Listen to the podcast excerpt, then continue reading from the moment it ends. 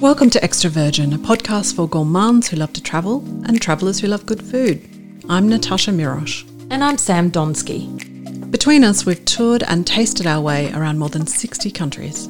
Join us now as we meet the passionate people who make travelling the world so rewarding and so very delicious.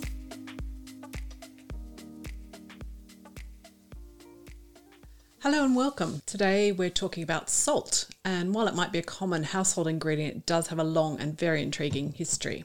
We'll be chatting about it with our guest Alice Laing, a Tasmanian salt producer who makes salt from some of the purest seawater in the world. So, Sam, what kind of salt do you use at home? Well, of course, growing up in the 1970s, all we ever had was plain old table salt and, and I guess cooking salt. And I remember when I first came across other salts like Maldon from England's southeast coast, and, and then, of course, pink Himalayan salt was suddenly everywhere. And now I always have quite a few types in my pantry. At the moment, there's Himalayan pink in a few different forms, like there's little flakes and little rocks. Mm. but there's also some gorgeous chunky Italian sea salt that you brought me back from Sicily. I did. I'd forgotten about it and it was up the back of the pantry. but anyway, I've dragged that out now. And there's some sea salt flakes from South Australia too. Well, at least you have some Australians in there. I have to admit that although I have a few different types of salt in my pantry at the moment, I don't think I have a single Australian one, which is a bit sad. Well, that's exactly what we're going to talk to Alice about today Australian salt, how it's made, and the story of how this Scotswoman moved from the other side of the world to make it. Welcome, Alice. Hello, thank you for having me on the show. Hi, Alice. And I have to say before we start, you don't have much of a Scottish accent. How is that? No, I don't. I was I spent most of my childhood growing up in Scotland, but I was born down in England. We lived all over. I lived in Nepal for five years. I lived in Canada down mm. in Suffolk, in London, before we moved up to Scotland when I was about eight or nine. So maybe my accent was already formed by then, I suppose. Mm, okay, it's very, very, nice. very global too. Yeah. mm. Before we get into your story, can you give us a little bit of background about the history of salt and its production? I'm interested to know whether it was as venerated as sugar or some of the other more exotic spices. Well, I think, I mean, almost more so. Well, I would say that. But it was, I mean, I don't know if it was necessarily venerated, but it was a necessity. And that's why salts played such an important role throughout history, because before refrigeration, salt, it was the only way of preserving food. So it was the only way of making food last longer and still be safe to eat. So that obviously really helped. It mean that meant that people didn't have to be so reliant on seasonal produce, but also it meant that you could transport food a lot further. And so that was really important in the rise of empires, in that as much as armies marched further out into enemy territory, you could send food out further to feed them. So it became just a really, really important commodity.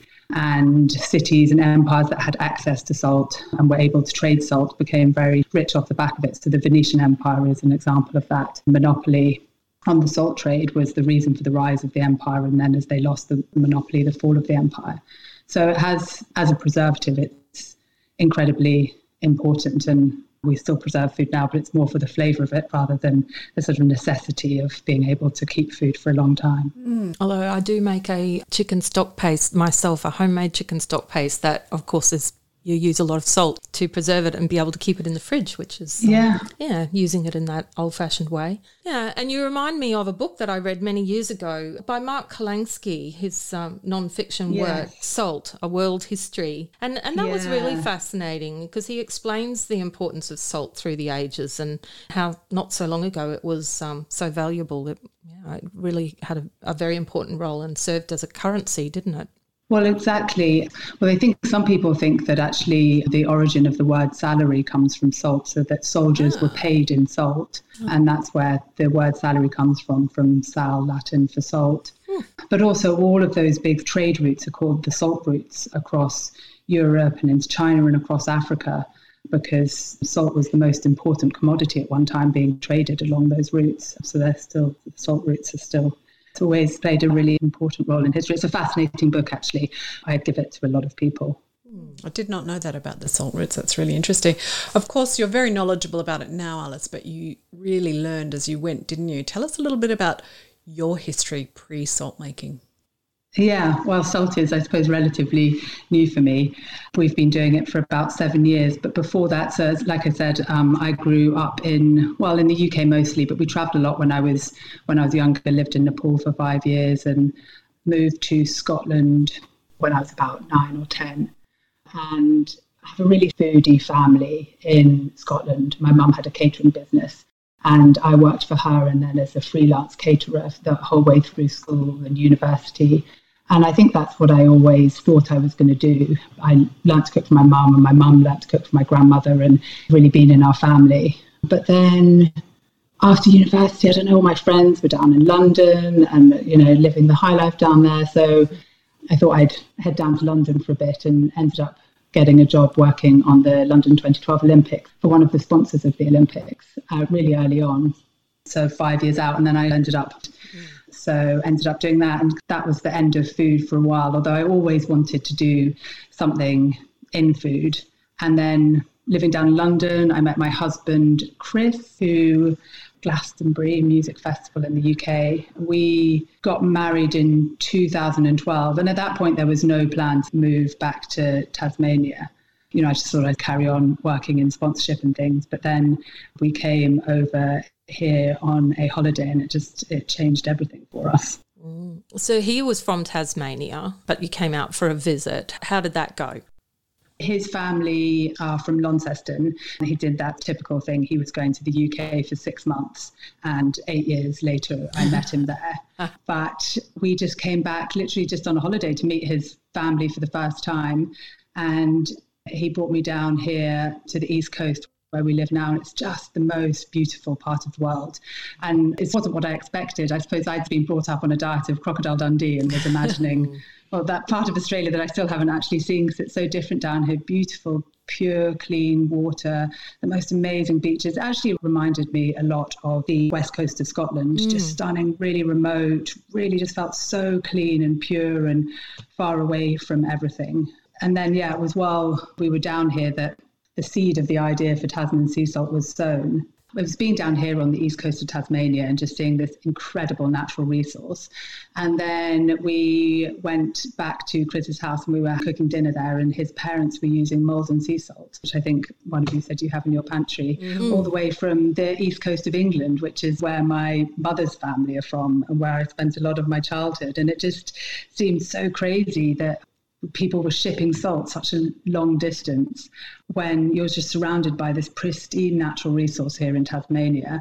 And, you know, I grew up around there. There's Maldon waters around there. They're known as the Black Waters for a reason. Mm. And it just seemed, the water here just seemed so much better for making sea salt. So we were like, oh gosh, somebody should make sea salt in Tasmania. And that's all it was at that point. I literally had no plans to move to Tasmania. We weren't even really thinking about it. But then it just seemed like a great idea. And so we, we kind of took it from there, I suppose. And so you went back to the UK at that stage after that holiday, and I believe you did a little salt experiment on your grandmother's stove. Tell us about that. Yeah, we did. We'd been given the idea, but we had just had literally no idea about how to make salt. We just thought that it would be a great place to make salt. So I was in sponsorship. My husband was a lawyer for the Football Association. We had no background in making salt, but we literally just I mean, we started by, Googling how to make sea salt, and it is an incredibly simple process, I suppose. It turned out to be that all you really need to do to make sea salt is evaporate. It's just lots of different kind of stages of evaporation. So we headed out to my grandmother's place in Suffolk, and we went and got a big pot of seawater from the Stour estuary and put it on her gas stove and run her gas down totally. And I think then we decided to use a barbecue. I mean, it took all day to get this huge pot of seawater down to just some rather powdery salt in the bottom, which was well, we were pretty pleased with our first attempt. But how much did it make? Oh, like hardly anything. We had a, a maybe not even 100 grams of salt in the bottom, but it was powdery and that we realized is the technique to making those salt flakes. You can't just boil it straight down. Mm. So that was our first lesson in salt making. and then it was just about trying to work out how we could do that on a bigger scale to make it into a commercial enterprise, I suppose. So then you came back to Tasmania and, and started looking for a place to make salt. Is that is that right? Yeah. What, what were you looking for and how did you go about it? Literally, all we wanted was access to the sea. We needed some power. So, our system uses a lot of clean energy throughout it, but there's a lot of pumps in there. So, we knew we would need electricity. And when we moved over here, we'd spent a bit of time building the business plan back in the UK and thinking about it and being in touch with some engineers. But we moved over here without anywhere to live and nowhere to set up the business. It was really yeah, was very brave. I mean, well, I know exactly. Now I've got three children. I would just never do that. It just seems crazy to me that we that we did it. Mm. But yeah, and we just went. We met a farmer down here on the east coast. We knew we wanted to be on the east coast. Chris had spent a lot of his summers here, and he knew that the water was really clean. But we also we did need to be. I mean, the west coast is amazing, but it's just so remote. Sort of transport is going to be really difficult, and we need really dry conditions, and that's what makes our salt production method so unique. So we've got really dry conditions here on the East Coast. But we just went and spoke to a farmer and said, I don't suppose you've got any land near the water with power. And mm-hmm. they were like, oh, no, we don't, but I'll go and see this guy. And we were sent around five or six different people, and people were so helpful. It was so surprising. I'd imagine people might think, like, gosh, what are these crazy POMs? Because at that point, my husband had been in the UK for 10 years, and so I'm afraid he had a bit of an English accent. sure. Like, what are these POMs doing over here making salt? But they were so helpful. And eventually we found a wonderful farmer, Bruce Dunbabin, at Mayfield, one of the best spots on the East Coast. And he was like, yeah, sure. I'll just, you know, just, he drew a line on a map and like, off you go. Oh wow, um, that's my dream yeah. is to knock on a farmer's door and just say, "Hey, can I have a piece of your land?" You have a pretty amazing yeah. location there, Alice. Describe it to our listeners must be one of the best spots in the world. We're down on the water on a beautiful long white sand beach. We look out over the Freycinet Peninsula. So we're on Great Oyster Bay, just pure water right out as far as you can see. We look out towards Maria Island down to the south. So yeah, it's stunning. Just water and beaches and not much else. It's really lovely. That must be lovely to wake up to and to have that as your office space. Yeah, well, exactly. I know where we were in London. You look out of your window and you're looking out over grey concrete. and we look out of the office here and straight onto the water. There's often dolphins out there. We've got two sea seagulls that live up in the tree just down the beach. God, I'm so out of here. I'm going to go and buy a place in Tasmania. And maybe I could grow pepper or something and we can live next door to each other. And Sounds good. well, what was the first step? You had your little uh, piece of paradise. How did you set up for producing yeah. salt?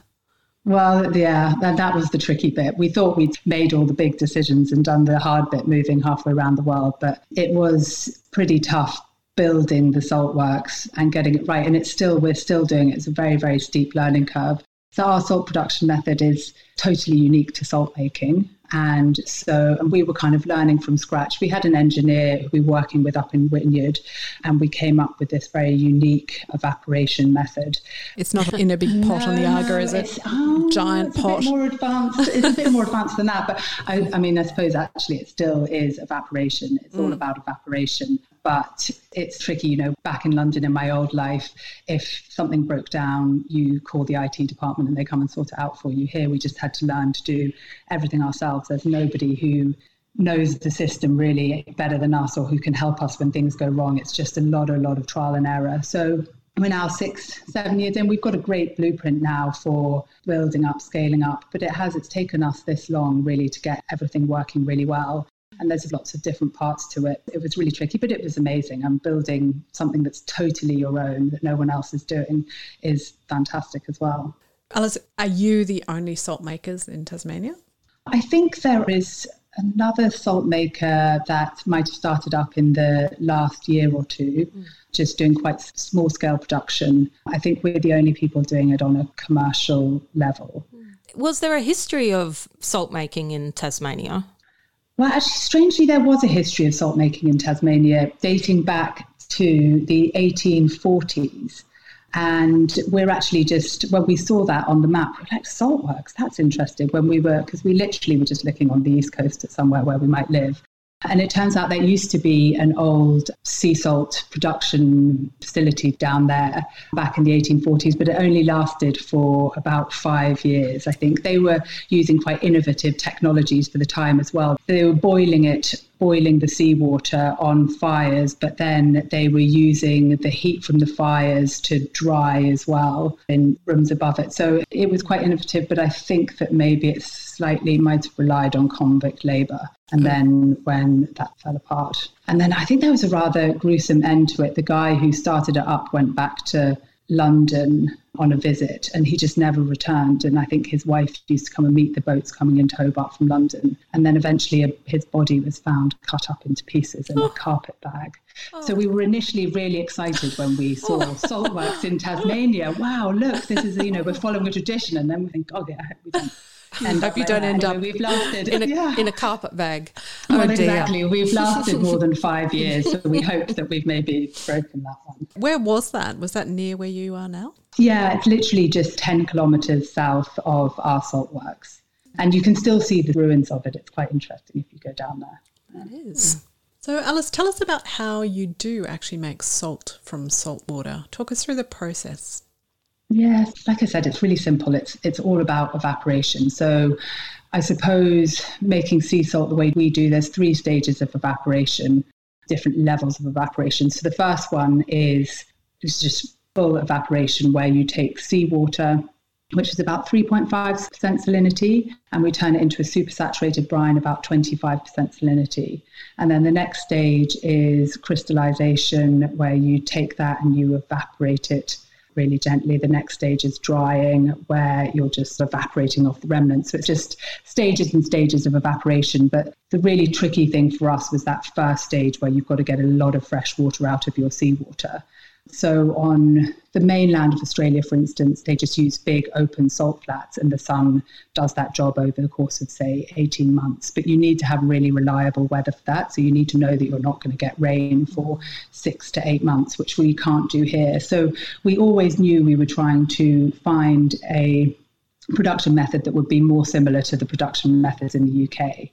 And we did try and find out a bit of what they're doing over there. But Maldon, for instance, historically has just taken up the seawater and just boils it down, which obviously uses loads of loads of energy and at really high temperatures. And salt is so corrosive, so we really didn't want to go down that route. And One of the most important things for us setting up here was just the purity and cleanliness of the water, and that we knew was what was going to make Tasman sea salt a really outstanding salt different from any other salt on the market. And so preserving that was really, really important to us. So we came up with an evaporation method that works at ambient air temperatures and uses naturally occurring evaporations. We literally we take up the water and we put it through our evaporator, which essentially works by evaporative cooling. It's almost like cooling tower technology. So I don't know if you know how that works. It's, no. cooling towers are often used in industrial purposes for cooling liquids down, whereas we're using it for the evaporation side of it rather than the cooling. But we essentially we just take the seawater up through a pump. We put it through our evaporator. So there's a sprinkler system in the top that sprays out a mist. So we're increasing the surface area. That then falls down through channels, which again increase the surface area. We have a big fan that draws air up over it and that evaporates off the fresh water as it goes. And so we've just got fresh water coming out of the top and it just goes round and round continuously. And it only really works where we are because it's so incredibly dry. We don't have humid conditions. The weather comes into the west coast of Tassie and just dumps it all there and then comes across to us really dry.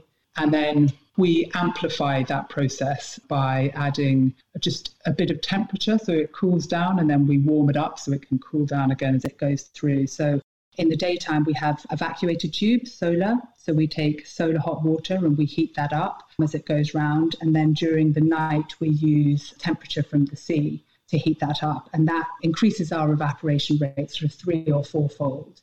And so we had always imagined that summer would be the best time to evaporate, you know, when it's hot and sunny. But actually, because it's evaporative cooling, and we can take temperature from the sea. In the middle of winter, in the middle of the night, is when we evaporate best because the air temperatures are really low. It gets down to about one, but the sea has maintained its temperature of about 13 degrees. So we can actually get a lot of heat into our system through the seawater in the middle of winter. It sounds very sustainable as well. Yeah, it is. We're the only people doing it like that. And probably there's not many places in the world where you can do it like that because you need these really, really dry conditions that we have here. And so then we just take that supersaturated brine And this is when we learn how to make salt flakes. We put it into crystallization pans and you evaporate really gently, and it's so super saturated that a small amount of evaporation forces salt crystals to form on the surface. And so the quicker you do that, the smaller the flakes and the slower, the bigger the flakes. And so we played around a lot with that just to get the exact right flakes. And we spoke to a lot of chefs about the kind of size of flakes and the texture of flakes until we came up with our product. But yeah, like I said, a lot of trial and error. And then we just dry them and package them and off they go to market. So, Alice, when you talk about the size of flakes, what does it do for the taste, the size of the, the salt flake? So the size of the flakes directly probably actually don't have an impact on the taste. What it has more of an impact on is the way you can cook with them and the flavour they impart to your food. So we'd imagined that large, crunchy flakes might be better. They look more like those big crystals that you tend to associate with salt flakes, but actually they're quite difficult. If they're too hard and crunchy, they're quite difficult to cook with, and you can't get that nice dispersion of flavour around your cooking, and you can't crumble them between your fingers. So that was the feedback we had from a lot of chefs when we were first doing our trial and error there. So we've got our flakes are quite soft crumbly flakes, so really easy to use. And that's what sea salt is all about for me. It's, I have a salt pig next to the cooker, and you just get your hands in, and it's touchy feely salt. It's mm. really cook salt, I suppose. You know, you know exactly how much you're using. You can distribute it carefully and evenly, rather than through a grinder when you don't really know what's coming out at the end. So, are there different yeah. size flakes for different uses in cooking? Yeah, there would be. And I think that there is definitely something great about those big pyramid style flakes because they look quite good for presentation, I suppose, if you've got a chocolate or something where you really want people to be able to see the salt flakes. They're quite useful. And we do sometimes keep some of the big flakes that are formed if we want to use them for presentation ourselves. But ours is a, it's all round cooking salt. We want Tasman sea salt to be salt that everyone can use. It's an accessible cooking salt. I know we're incredibly lucky, but we use it to season our water for boiling pasta and our vegetables. And it just makes such a massive difference to the taste. Mm. So that's what we're aiming for really good all round cooking salt for foodies. Let's talk more about taste. You set out to use the environment and the beautiful, pristine waters of Tasmania to make this product you hope would make a really beautiful local mm. salt. Mm what results do you get and how does your salt compare to other salts other places in the world in terms of taste? We've both been so overwhelmed by the results of our salt. I think the water here is just so incredibly pure. And like i said until we started doing it we didn't really know the finer details of the production. But what we quickly found was that the water here is so clean and pure that we didn't have to do any of the cleaning or rinsing or any of those bits that a lot of other salt producers that we'd spoken to elsewhere in the world have to do at the end of the production process. And our salt just comes out as bright white, pure white salt. I remember speaking to a French chef and he couldn't believe that we didn't bleach it or clean it because they're so used to Camargue salt that's that slightly grey colour and couldn't mm, yes. believe that it's a totally natural salt, our salt. So we've just been incredibly lucky. And the fact that all we do is evaporate off fresh water all the trace minerals and nutrients from the sea stay in the salt and it just gives it this incredible depth of flavor. It tastes like the ocean.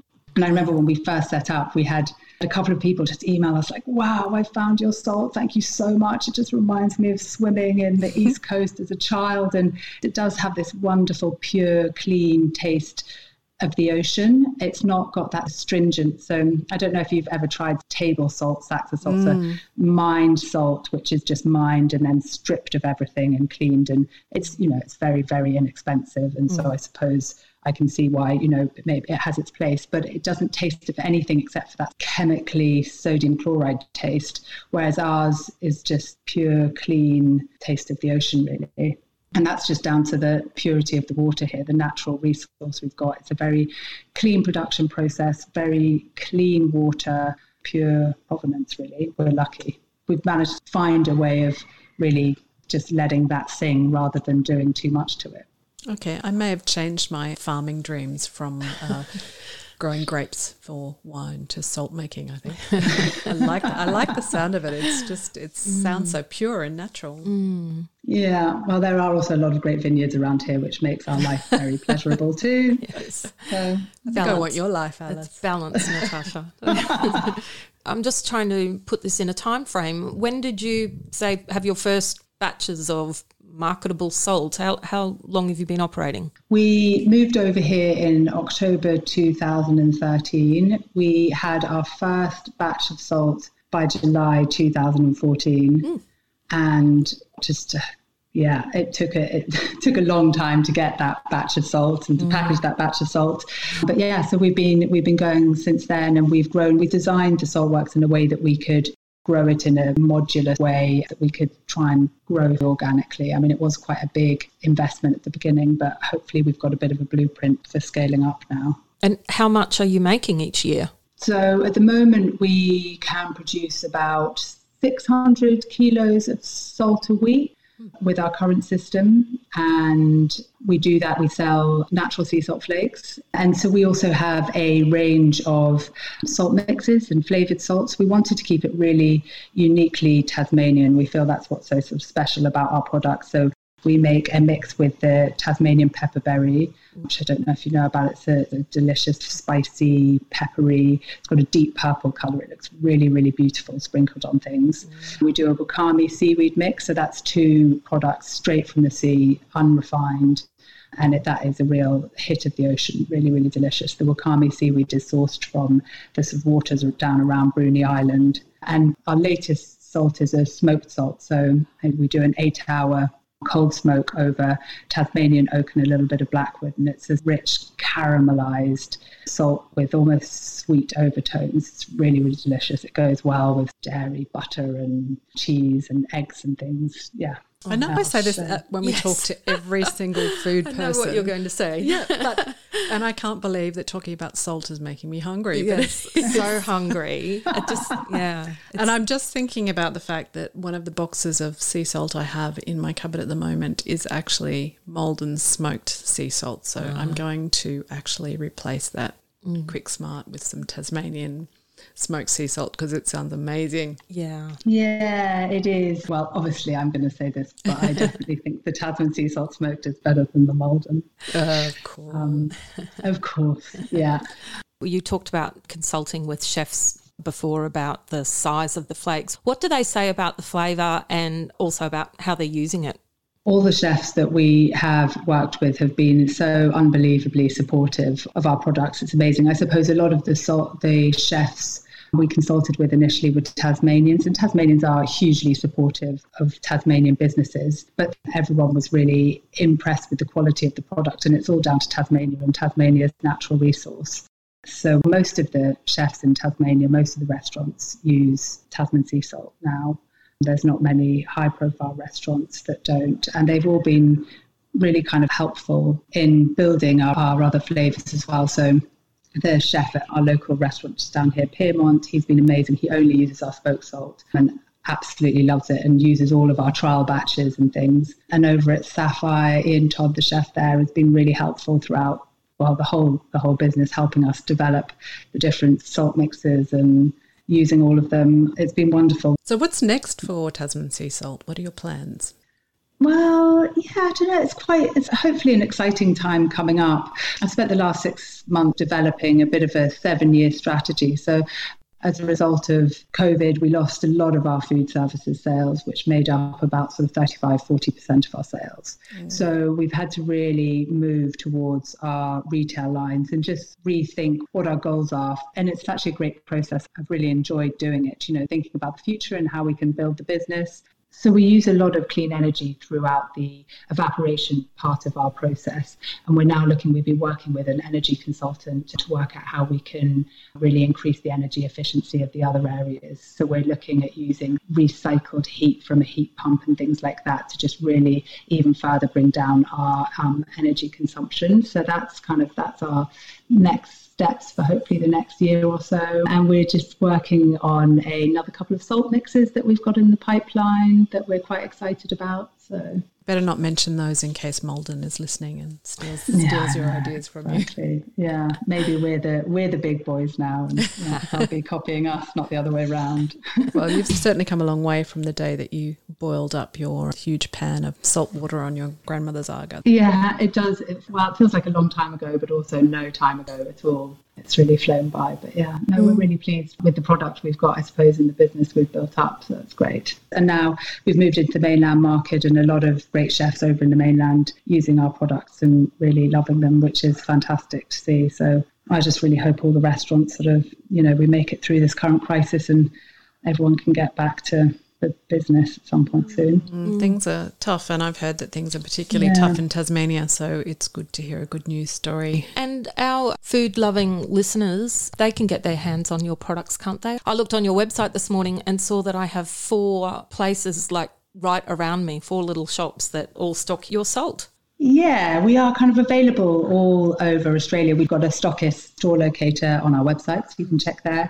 Yeah, we're in a lot of the IGAs and providores and gourmet shops. It's been great. And as I said, we've lost a lot of food services, but retail's gone really, really well. And I think people are really loving being able to use the salt that's made close to home and possibly maybe people are using a bit less Maldon or Himalayan or things that's had to travel further as a result of COVID and people looking closer to home products. I suppose that's great for Australian products. It's interesting, isn't it, that we're so concerned with food miles, but I don't think about where my salt comes from. So mm. I will be more conscious of that from now on because yeah. that is a lot of food miles, isn't it, to come mm. from Maldon. And yeah. it is a bit ludicrous that it's coming from there when we have our own incredibly beautiful, pure sea to get a mm. supply from right near us. Yeah. Well, thanks so much for talking with us, Alice. It's been really, really fascinating. And it's so great that you've created a local industry that Tasmania hadn't seen, well, since the 1800s. Thank you so much. I'm going to go home and put my other salts in the bin now, I think. Yeah. oh, no. Well, thank you so much for having me. It was great to chat. Thank you. I certainly won't think of salt in the same way ever again. and thank you to our listeners. That's it for this episode. If you enjoyed it, please do share it with anyone you think might be interested. Until next time, bon voyage and bon appetit. You've been listening to Extra Virgin, a podcast for the Epicurious. You can get more great food and travel inspiration, including stories, recipes, reviews, and more at our website, extravirginfoodandtravel.com. You can also follow Extra Virgin Food and Travel on Instagram, Twitter, and Facebook, or email us at extravirginfoodandtravel at gmail.com. And if you like what we do, you can support us by buying us a virtual coffee at our website. If you haven't already, go to Apple, Spotify, or Google Podcasts, or wherever you get your podcasts to download and subscribe so you never miss an episode. And please give us a like.